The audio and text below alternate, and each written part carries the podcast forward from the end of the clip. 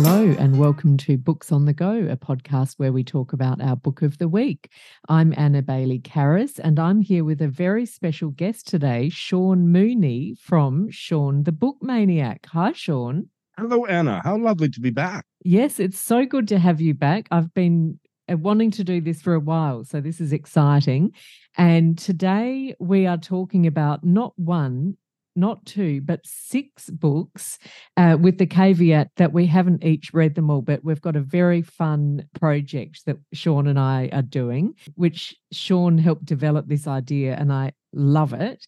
So what we are doing today is we are each recommending three books for the other one to read that they haven't read before that we think they must read. So I've got a list of three and Shawn has a list of three. So maybe I'll jump in. Shall I go first, Shawn? Please.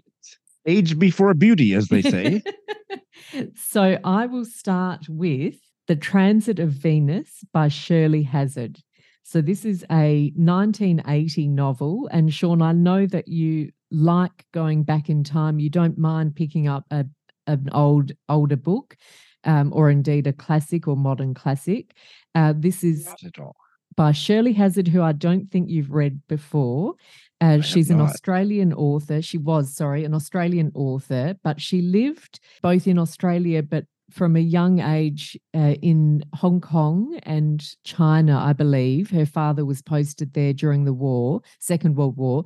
And then at age twenty, she moved to New York City and she worked for the United Nations as a typist Uh, for many years, but she stopped working there to take up writing full time. So she's had a really interesting life. She married the, I think, literary critic Francis Steegmuller, who was about twenty years older than her. He was a Flaubert scholar, and she nursed him through his illness towards the end of his life, which accounts for a long break between this book, The Transit of Venus, and her follow-up novel, The Great Fire, which we did on the podcast a few months ago and which was also quite well known and won various awards. And I listened to that episode and was totally sold on that one. Yeah. Well, you could even do that one. I thought I'd do this one because we had done The Great Fire recently, but right. Of course I recommend both of them. So Transit of Venus was her third novel and it was her breakthrough novel. It's about Caro and Grace, so two sisters from Australia, but they it really covers their time in post-war Britain. And the other character is a scientist called Ted Tice. And the in terms of the time and the place, it's been compared with Lessing, Murdoch, Drabble, but very but she has very much her own sensibility. And her work has also been compared with Henry James. Um, and another influence she had and was a friend of hers and her husband's was Graham Greene. And she actually wrote a memoir about her their friendship with Graham Greene, which I think is set on Capri, or it might be called Green on Capri or something like that. So this one won the nineteen eighty National Book Critics Circle Award. Her style, the reason it's one of my favourite books and one of the first books I read that I remember reading as a, you know, work of literary fiction. So not that I read it when it first came out, but it would have been on my parents' bookshelf, I expect, when I was younger. And it's just really beautiful, really sublime. Her style is a mix, as, as we discussed with The Great Fire, it's a mix of the poetic and the rational, and it's very clean, very concise, and it's been described as austere. So maybe this is what I'm into, Shawn. Maybe I like austere books. I don't know. But she's very erudite. She in- includes uh, literary and art, art references, but because her style is so clean, it never feels bogged down with that. It's just... Um, it's just there if you want it, but it it just adds another layer for those who who really understand the references. A lot of them would have gone over my head when I read this, but it just gives that feeling of of something quite rich and enjoyable and satisfying. So I don't know if I should go too much into the plot because being a literary fiction, it's not hugely plot-driven, but it is about post-war England. And I know through The Great Fire that that was a period of time, and the, the repercussions of the war was something she was interested in um, and had first-hand experience of. So that's the sort of backdrop. And then it's, uh, of course, it's about the relationships and Um, various class issues and and all of that good fun stuff. So here, I do have a question. Yes. Everything you've said has been very seductive, except when you compared it to Henry James, because I hate Henry James. Oh, that's so interesting, because I haven't I haven't read Henry James. I did read the Colin okay. Toybean book about him, which was either The Magician or The Master. Yeah, I remember The, the Master, I believe, yeah. Uh, but I haven't read Henry James, so I can't even tell you if that's correct or not. Okay. How interesting. Well, I, I, I'm going to assume that it's, I'm going to hope that it's not, because otherwise I'm very interested. Henry James, I, I took a graduate English course on Henry James, and uh, it just spoiled him for me completely. I just think he's a, he was an old poop that uh, couldn't stop fiddling with the sentences. He endlessly revised his complete works oh. until he died, and he completely changed the style to make the sentence is more elaborate and spidery, and I just couldn't stand him by the end. One of his novels he didn't think worth revising, and that's the only one I like, The Bostonians. Uh-huh. It's also about lesbians in Boston, so it was very interesting. One more very quick thing about Henry James. It's maybe apocryphal, but I heard of one of Canada's most preeminent authors quote Thomas Hardy, who said of Henry James, he chewed more than he bit off. That's a great quote. I love well, it. I, so I, it sounds as if his work reads in as as quite laboured, which doesn't appeal to me. It sounds yes. Donna Tartt-ish to me, so I don't. And I haven't read her. But. I'm I'm not into her, but we let's not go down that rabbit hole. We don't but, have time. But I would say Shirley Hazzard has a very elegant style. So I, it to me, it doesn't read like someone who's fiddling around too much with their sentences. But look, this could be a high risk move for you, Shawn, with the Henry well, James might be. comparison. It might be, but I, I also shouldn't let that put me out too much off, because you know, elegant prose is up my street, just not Henry James's. That was The Transit of Venus by Shirley Hazzard. And Shawn, what do you have? Well, I'm so excited to uh, recommend three books to you, and to actually find three that you didn't know, or at least that you hadn't read. This is a twenty twenty-two American novel called True Biz by Sara Nović. And Sara Nović is a deaf author. And this is a deaf novel. It is extremely deaf. In other words, this novel is immersed in deaf culture, and all of the characters in it are either deaf or um, connected to parents of deaf people or so on, but teachers at deaf schools. It's set in fairly modern times, and the protagonist, Charlie, is a high school, maybe senior or something. She's sixteen or seventeen, and she has been raised by hearing parents, and she got the cochlear implant, the, the thing they put right inside to, get, to give you something akin to hearing, and it didn't work, and it totally screwed up her life. So she was put in, quote-unquote, regular classroom, and she only could ever figure out about thirty percent of what was going on around her, and she was just lost. So her education was just a, a mess. As the story opens, she has finally, her parents have split up because they couldn't agree on what their daughter needed. And she has been enrolled in a deaf school.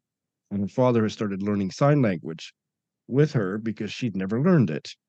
And then wow. she uh, gets into a school where everybody communicates in sign language, and she uh, finds her people. There's another, uh, one of the boys at that school um, comes from deaf royalty. He comes from three or four generations of a deaf family that have been pioneers in setting up the school and uh, all kinds of human rights uh, achievements um, for the for deaf people in that part of America. The crisis in that family is that his baby sister is born hearing.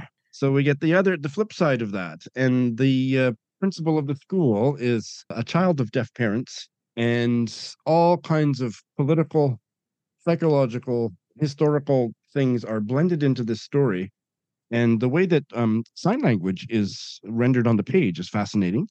And there are actually handouts from the lessons where the kids are learning about deaf history and deaf culture and sign language that are inserted in the book.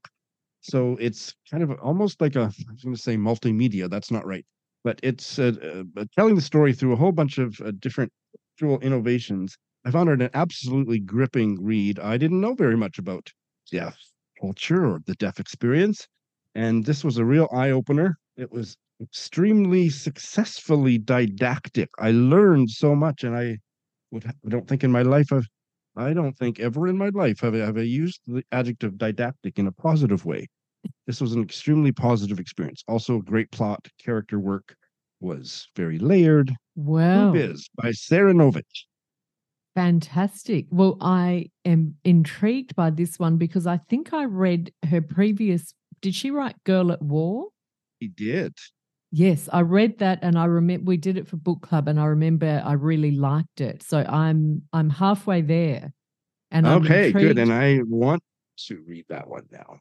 Yes, so she's had a fascinating and, life as well. She's got an interesting uh, backstory. Um, I'm sure she does. She or her family come from um, somewhere in the Balkans, Bosnia, yes. perhaps.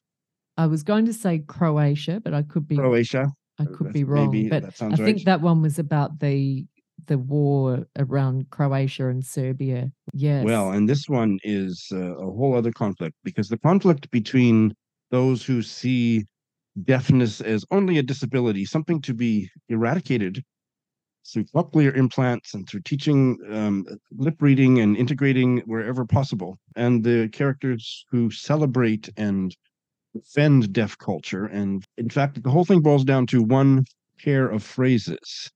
Hearing loss is a very familiar phrase in our culture, hearing loss. Mm.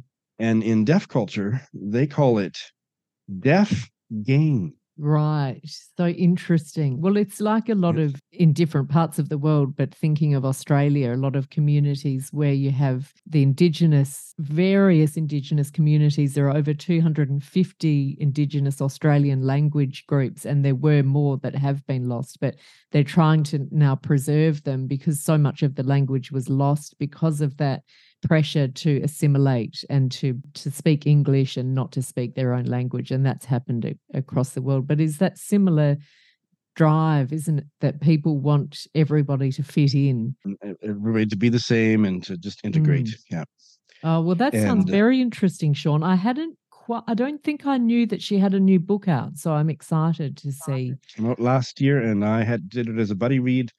Very recently, and uh, just loved it. And in yeah, fact, went, went immediately to read a memoir by a deaf author who comes from the city I live in to get, you know, get some more perspective on it. But it really was an eye-opener and a really good novel.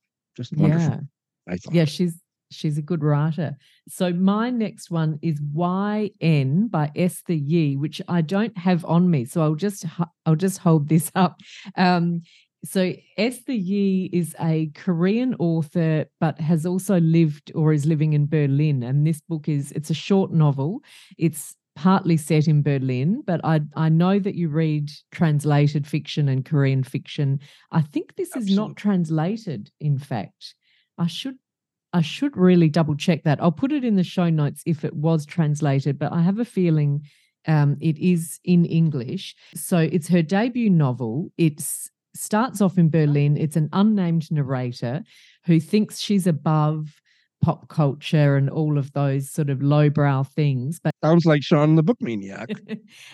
Yes. So Shawn, it might diverge from, from your life at this point. Her friend drags her to a K-pop show of a fairly, I won't say run-of-the-mill, but a K-pop band that could be recognisable as any number of the current K-pop bands, and she becomes obsessed with one of the singers called Moon. So each band member has a different celestial name. There's the sun, the moon, various other ones. Um, so he's Moon, and he has these amazing sort of liquid dance moves, and she just falls for Moon, head over heels. And that becomes her obsession. So she starts watching his live stream, which is all, this is all, I, I gather, quite true to life. I'm not a K-pop aficionado, but I think they do sort of tune into their live stream, and so you see them in their bedroom. So the fans really feel as if they are connecting with these um, stars. And so he's on the live stream and she's watching him, but she really believes he's speaking to her and she becomes totally obsessed. So the first half is in Berlin with this developing obsession. She starts writing fan fiction, and so hence the title, because Y N is short for your name. So you write the fan fiction, but you insert your name here is the premise of it. And so all of these stories, so concurrently with the, the main real life, as it were, plot is the plot of her fan fiction where she and he are coming together in real, in in her dreams, I suppose, it, as it were. And so then, of course, she has to go on the odyssey to Seoul, South Korea, to meet him, because really this can only work when they in real life get together, as she believes they will, because she's becoming quite unhinged. And she does go and find where their headquarters, because it's a it's a corporate operation, this K-pop band. She goes to find the headquarters. So it's got a satirical, absurdist tone to it, but it's also really interesting. And whilst it's a bit too surreal and dreamy for me to say it's my usual, although I don't mind a bit surreal, but it's, you know, I don't normally go for that, but it really stuck with me. So I wanted to recommend it because I think if you like Korean literature and something a bit quirky and that's quite, I thought it was very strong. It really made me think, and it was, yeah, it just stays. It's one of those books that haunts you after you finish reading it. So that's Y N by Esther Yi. And it was praised in, there was a recent book review by Kat Jang, and the title of it was Finally Some Freaky K-pop Writing, because her, she was saying a lot of the writing about K-pop is so sanitized and they're seen as very safe and very awesome. And yes. And so this one goes a bit more freaky in her words. So that's Y N. Okay, well, so it's time for me to come out of the closet, because you obviously don't know me as well as you thought you did, Anna. I love K-pop. Oh, you do? Oh, Shawn, this is the book for you then. You will love it. When I started teaching E S L in Vancouver, this is for going fifteen years, uh, half the students in school were Korean. Just came over to Vancouver for a year or two years to, to learn English. And uh, they introduced me to so much K-pop. And the the famous singer, the most popular singer then, so I was really taken with the names of the singers in this novel, because you said that one of them was called Moon, and they all had names like that. The, the most popular uh, K-pop singer at fifteen years ago was Rain. His name was Rain. Yes. I've forgotten what his real Korean name was. And he was so hot. He was a beautiful, great singer, but his music videos were like, they were just amazing. So, so yes, I've been following K-pop, not not as obsessively as in this novel, but I'm interested in K-pop, and I love it. So, yeah, that sounds really intriguing. I think you have to read it, because it is based, you'll get even more of the references than I did, because according to the this article, They, she even references the way that they take on these grandiose ideas and quests and, and art references. So, for example, in this one, they read a Korean translation of Sophocles and they become fixated on Oedipus Rex's decision to gouge his al- eyes out. So the album is a statement of protest against Oedipus's co- capitulation to darkness, celebrating too much seeing, too much light. And then she compares B T S's album Map of the Soul, which was based on Jungian psychoanalysis, and the boy band seventeen recreated Dead Poets Society. So it's sort of, it's got a lot of these references that you'd enjoy. It, there is a parody element to it. And even the names, as you say, there's Rain. It sounds like it all brings quite true to the K-pop mm. scene. There you go. Mm. Very intriguing. Yes. So w- now what have you got next? Next one I have one is from close from close to where you're situated. This is a New Zealand novel, Loop Tracks by Sue Orr. Have you heard of this? I have not. Oh, Sue Orr. Sue Orr, that rings a bell, but I have not heard Loop Tracks. I can't recall. No. Well, I'm your go-to guy whenever you want to know about literature that's close to your home there, Anna. Yes. I, it's so strange that I know about it. Yeah, but I, I had know. A, I did, uh, somebody told me about it, and I, I have a series on my channel called Bite Size Book Chats where I interview readers from around the world about a book they've recently read and loved. And I just kind of stalk my Goodreads and stuff for guests. And a New Zealand reader came on my show, and she raved about this. And I wanted it so bad it wasn't available outside of New Zealand. You had to pay like an arm and a leg. It's since become more widely available, so you'll be able to get it. If this is the one you choose, it, it, access will be easy for you. Well, now it's I now want available. It more. If it's hard to get, now I want to well, read it. I wanted it so bad that I paid to get it shipped from the publisher in New Zealand, and it cost an arm and a leg. Wow. And I'm happy to say that it was worth every penny. Um, Loop Tracks opens in nineteen seventy-eight. There's a the protagonist, Charlie. She is sixteen, nineteen seventy-eight, Auckland. Abortion has just been banned. She's pregnant. Her parents pay to send her to Sydney for an abortion, and the plane is delayed on the tarmac.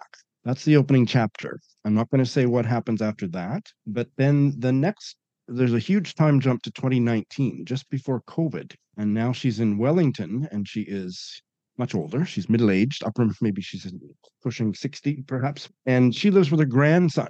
And again, it's for the reader to discover the, how these people all came into her life. But uh, her grandson is on the spectrum. So he's uh, maybe Asperger's or something. I don't think they use that word anymore, but he's high-functioning and has issues, and she's very protective of him. And he is maybe twenty at university, and he gets a girlfriend. And a lot of the patterns that developed early in Charlie, the protagonist's life, impact the way that she has raised her grandson from since he was about five years old, and how meddlesome or overly protective she is when he gets into a relationship, because, you know, his new girlfriend wants to take her out to a nightclub, and her grandson, this twenty-year-old, he will just freak out if all this noise in a nightclub, but But he's actually ready to step out and, and with this new girlfriend to experience more things. And so the relationship between Grandma Charlie and the new girlfriend is fascinating. And then father, her son, who she's very estranged from, comes back into the picture. And then the story gets a little dark. And then COVID hits. And it's also uh, shortly after COVID, there's another, uh, what's her name? Everybody's favorite world leader, Jacinda Ardern. Yes. Yeah. Jacinda Ardern. She's up for re-election and all of that. So there's so much politics in it. And that's one of the things in my experience that can most easily go wrong is when the politics hits too heavily on the story. And for me, this was pitch perfect. There was a lot of politics about the pro-choice movement and all kinds of things with COVID and so on. And uh, even euthanasia comes into it quite strongly. And it just It, it, it was a page turner, and it was layered between, it was such a character-driven novel in the sense that, well, the title is Loop Tracks. So if you know anything about music, and I don't, so I'm not going to try to explain it, but that title is the image of things that are experiences from early in life that just keep looping around and uh, having impact on and creating problems later in life. It's one of the best books I've read in a long time. I loved it so much. Wow, Shawn, that's a big call. That's yes, a big call. It sounds definitely. Like, it sounds like there's a lot in it. It's quite there is a lot a in lot it, and it's not on. a. It's a three hundred pages, and yeah, um, okay, so not too long. It's not too long. Beautifully written. The, the characters are just so indelibly. They just jump off the page. Wonderful. Well, really I want it, bec- especially when you said it was hard to get. And now that you've said it's one of the best books you've read in a long time, I almost don't need to know what happens in it. It's just, it's hard to get, so I want it more. So that was Loop Tracks by Sue Orr. Loop Tracks by Sue Orr, and it's now available at least um, on, as ebook or audiobook. And I previewed the audio. I didn't do it on audio. But the audiobook, the preview that I did was wonderful, lovely New Zealand accent. So okay. So and Sue Orr's a New Zealand author, I think you said. She is. So, very good. Well, my third book is Wifedom by Anna Funder. So I and this could be risky because I'll tell you why in a minute. So Anna Funder is an Australian author, but she's quite international. She's also done some work. For, uh, human. She used to be a human rights lawyer, and I think she has done some work with the United Nations, and she's lived uh, overseas. So her work does uh, have an international feel to me, but also because one of her earlier books, which was very successful, was a non-fiction book called Stasiland, which I don't know if you read. It's Berlin, and it's about East Berlin, about the wall, and she really interviews from memory. It was m- I think more than six, but a, a selection of people who were affected by the wall going up and what that meant for them. So, for example, the person with the sick boy who used to go to the West Berlin to hospital every day, suddenly the wall goes up overnight. They can't get to the hospital, something. That's just from memory. I, I read it many, many years ago. It was very uh, highly regarded and won various awards. And then her first novel was called All That I Am. And that won, I want to say it won the Miles Franklin. I should have looked this up, Shawn. Hang on a second. So her first novel was called All That I Am, and that was an international bestseller. Yes, Stasiland won the U K's premier award for nonfiction, the Sir Samuel Johnson Prize, and All That I Am won the Miles Franklin Award, which is our most prestigious literary award for Australian fiction. Now, Wifedom is her latest novel. It's just come out. I've just said novel, but it's actually a non, I would call it a non-fiction book, and it's almost a biography about Eileen Orwell, uh, George Orwell's wife, Eileen, who was Eileen O'Shaughnessy, and uh, I could be mispronouncing that. What Anna Funder has done is she's wanting to tell the story of Eileen, George Orwell's wife. Anna Funder herself is a huge, or has been for all of her reading life, a huge George Orwell fan. So she's read um, Homage to Catalonia more than once. She's obviously loved Animal Farm and uh, nineteen eighty-four, but also his essays. She's been a huge fan of his work. And then she reads up about Eileen, and there's actually been a biography published uh, about Eileen some years ago. The other thing that happened was in two thousand five, some of Eileen's letters to her friend, uh, I think it was Lydia, or Nora. She's got two friends she used to write to, Lydia and Nora. Some of her letters were discovered in two thousand five. So there's this new rich source of material of her actual life, her, or her, her, her thoughts. What Anna Funder has done is she's decided that we need to really bring Eileen back. And so part of this book is fiction, but sticking very closely to the facts, a bit like Columtoy Bean does, of a, you know, Eileen's story. So there's this beautiful, fictionalized, intimate look at Eileen's life.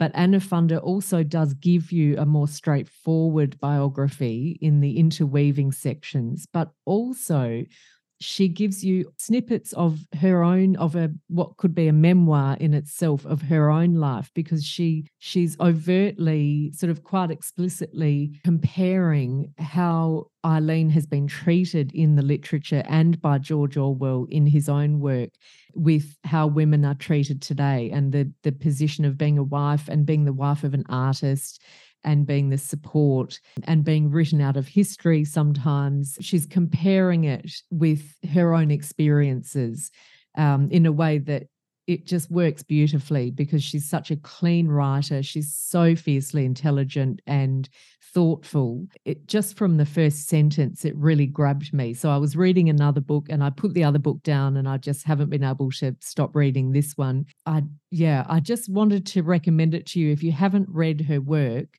But then I thought, I don't know if Shawn reads nonfiction. I couldn't remember if you do much nonfiction. I don't read a lot, but I'm reading more and more, and certainly literary, literary biography is of increasing interest. Yes. So I would classify it as a literary biography in a new form. And I'm assuming that uh, George Orwell doesn't come off particularly well in this. Would that be safe to say? He does not. Yes. I like I like that. Yes. Um, so Wifedom by Anna Funder. Okay, Shawn, what's your third book? This is the one that I'm a little bit, not nervous about, but this one is a bit of a Marmite book. But you and I are pretty marmite-y. Like, we tend to like stuff that nobody else likes or not like stuff that everybody else likes. So I think it's worth a gamble. This was one of my top reads of uh, maybe twenty twenty-one or something. A debut novel called The Recent East by Thomas Grattan. And like I say, published in twenty twenty-one. We took a creative writing class from Michael Cunningham. Have you read anything by Michael Cunningham? I haven't, but Michael just uh, Michael Cunningham blurbed The Transit of Venus, and he okay. said purely and simply, she, being Shirley Hazzard, is one of the greatest writers working in English today.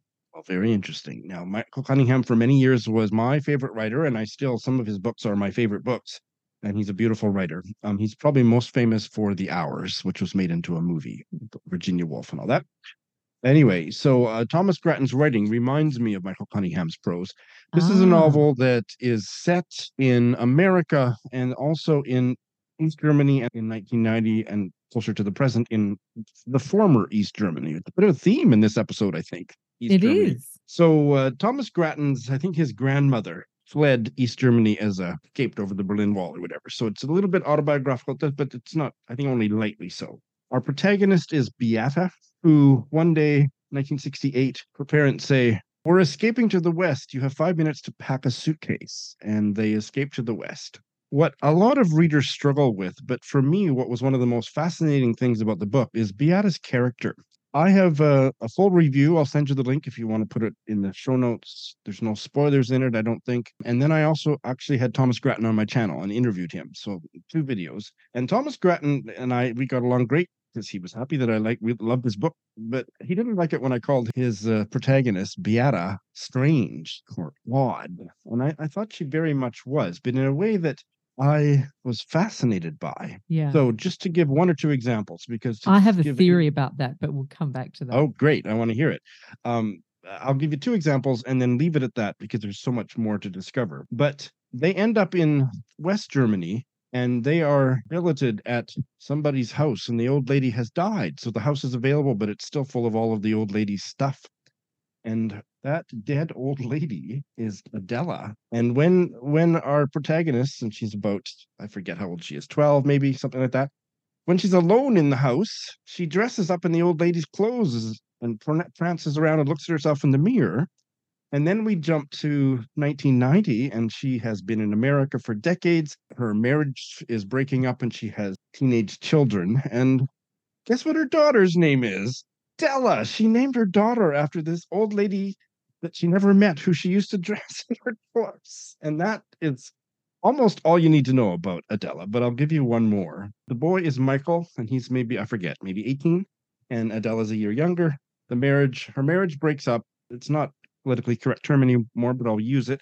A, a nervous breakdown. Like, he just kind of stops functioning. It's just after the fall of the Berlin Wall, and she gets a letter in the mail that the old family home that her parents vacated in nineteen sixty-eight is still there for the claiming. And she says to her kids, "We're going."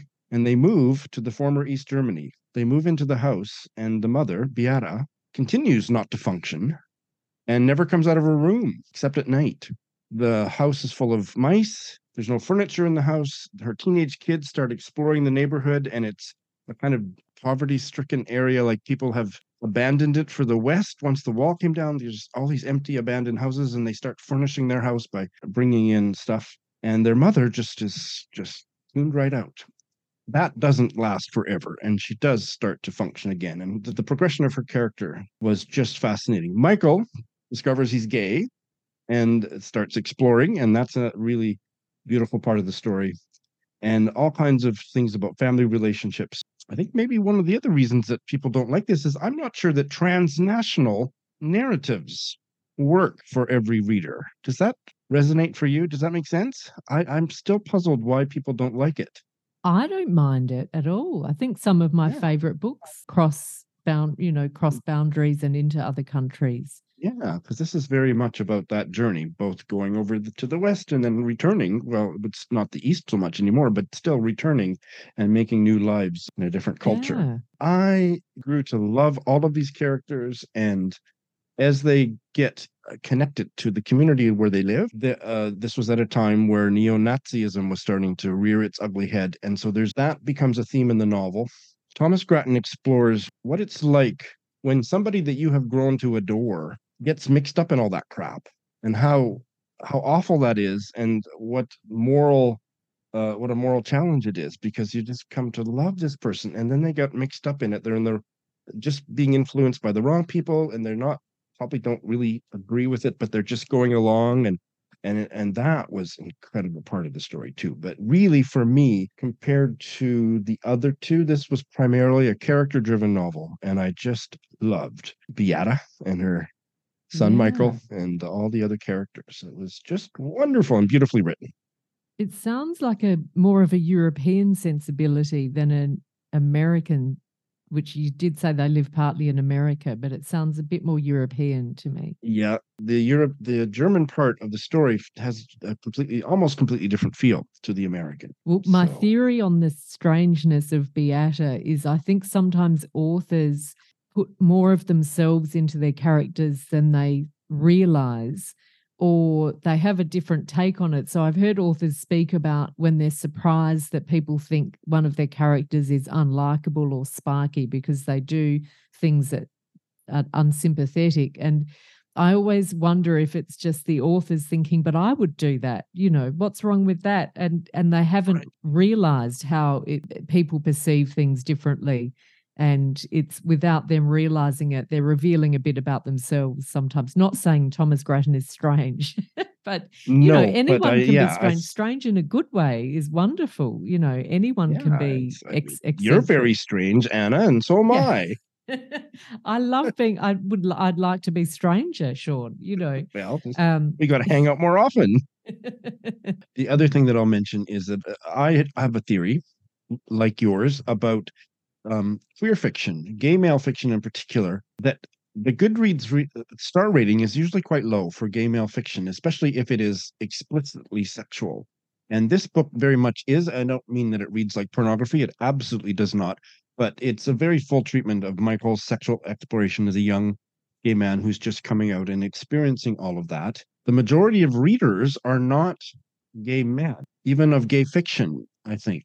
And so I think that there's a discomfort, to be charitable, or outright homophobia that people just don't like to read about it. They, yes, they well, they're not the used book. to reading about it, perhaps. Right. Uh, that was not the primary theme of the novel, but it was explored sensitively, um, graphically, and uh, really tenderly. So I found that with The Late Americans by Brandon Taylor, which I absolutely okay. loved, and the the scenes, the where he addresses the intimacy between the characters was was so beautifully done and not titillating in any way, but they felt very true to life, and they yeah. it was true to the story, I suppose. So this one, The Recent East, very much worked for me. So Ooh. Is this where we have to make a big decision? These are tough decisions, Shawn. Well, why don't I hand over to you first while I, I'm still thinking, I'm still thinking. Have you, have you made a yes. decision? Yes, I have. Uh, I've chosen this one. Uh, I'm going to go with Y N by, I've forgotten the author's name. Esther Yi. Esther Yi, uh, yes. because it's going to, to be a nostalgic read for me about K-pop and how obsessed I got, uh, have been in the past. And it's also short, but it yeah. really appeals to me. All of three of them appealed to me. I thought that I would automatically go with the first one. Transit of Venus. I thought I would automatically go with Shirley Hazzard because I've been wanting to read her for years, and I think I still will. But yeah. I think maybe have we explained that we're going to come back for a part two? Yes, we w- so we will come back and discuss the books. That's right. We'll, so we'll discuss the book we've chosen from each other's list, and so yeah, if I will be ready, as I don't know how easy it will be for me to get my hands on this book, but it will be a fairly quick read, and I will read the other two in the fullness of time. That's right. I think you will. And, you know, what if ha- what if something happens, Shawn? If you bail on Y N, you have even more time to move on to one of the other two. Okay, That's so nice. I think, I, but I hope that doesn't happen, but I'm, I'll be fascinated to hear your take on it. I think I'm going to go with I'm almost going to do these, if I do read them all, just in the order that you've presented them. So I'm going to start with True Biz, because I, I know that I like her work. So in a sense, yes, this is a safe choice in that way, because I've read Girl at War, but you sold it really well. And I think it will be challenging in a good way, because it's taking me into another language and another culture that I I don't have a, a lot to do with in my day-to-day life, but it, I'm really interested in. And she's a great storyteller. So I'm really sold on that one. I obviously want to read Loop Tracks because it's hard to find. and, and you know, again, you made it sound so uh, compelling. And The Recent East as well, because also I love the cover of The Recent East. Yes, it's a really intriguing cover. And it does yeah. tie into one of the characters. It's a swimming, gorgeous yeah. cover.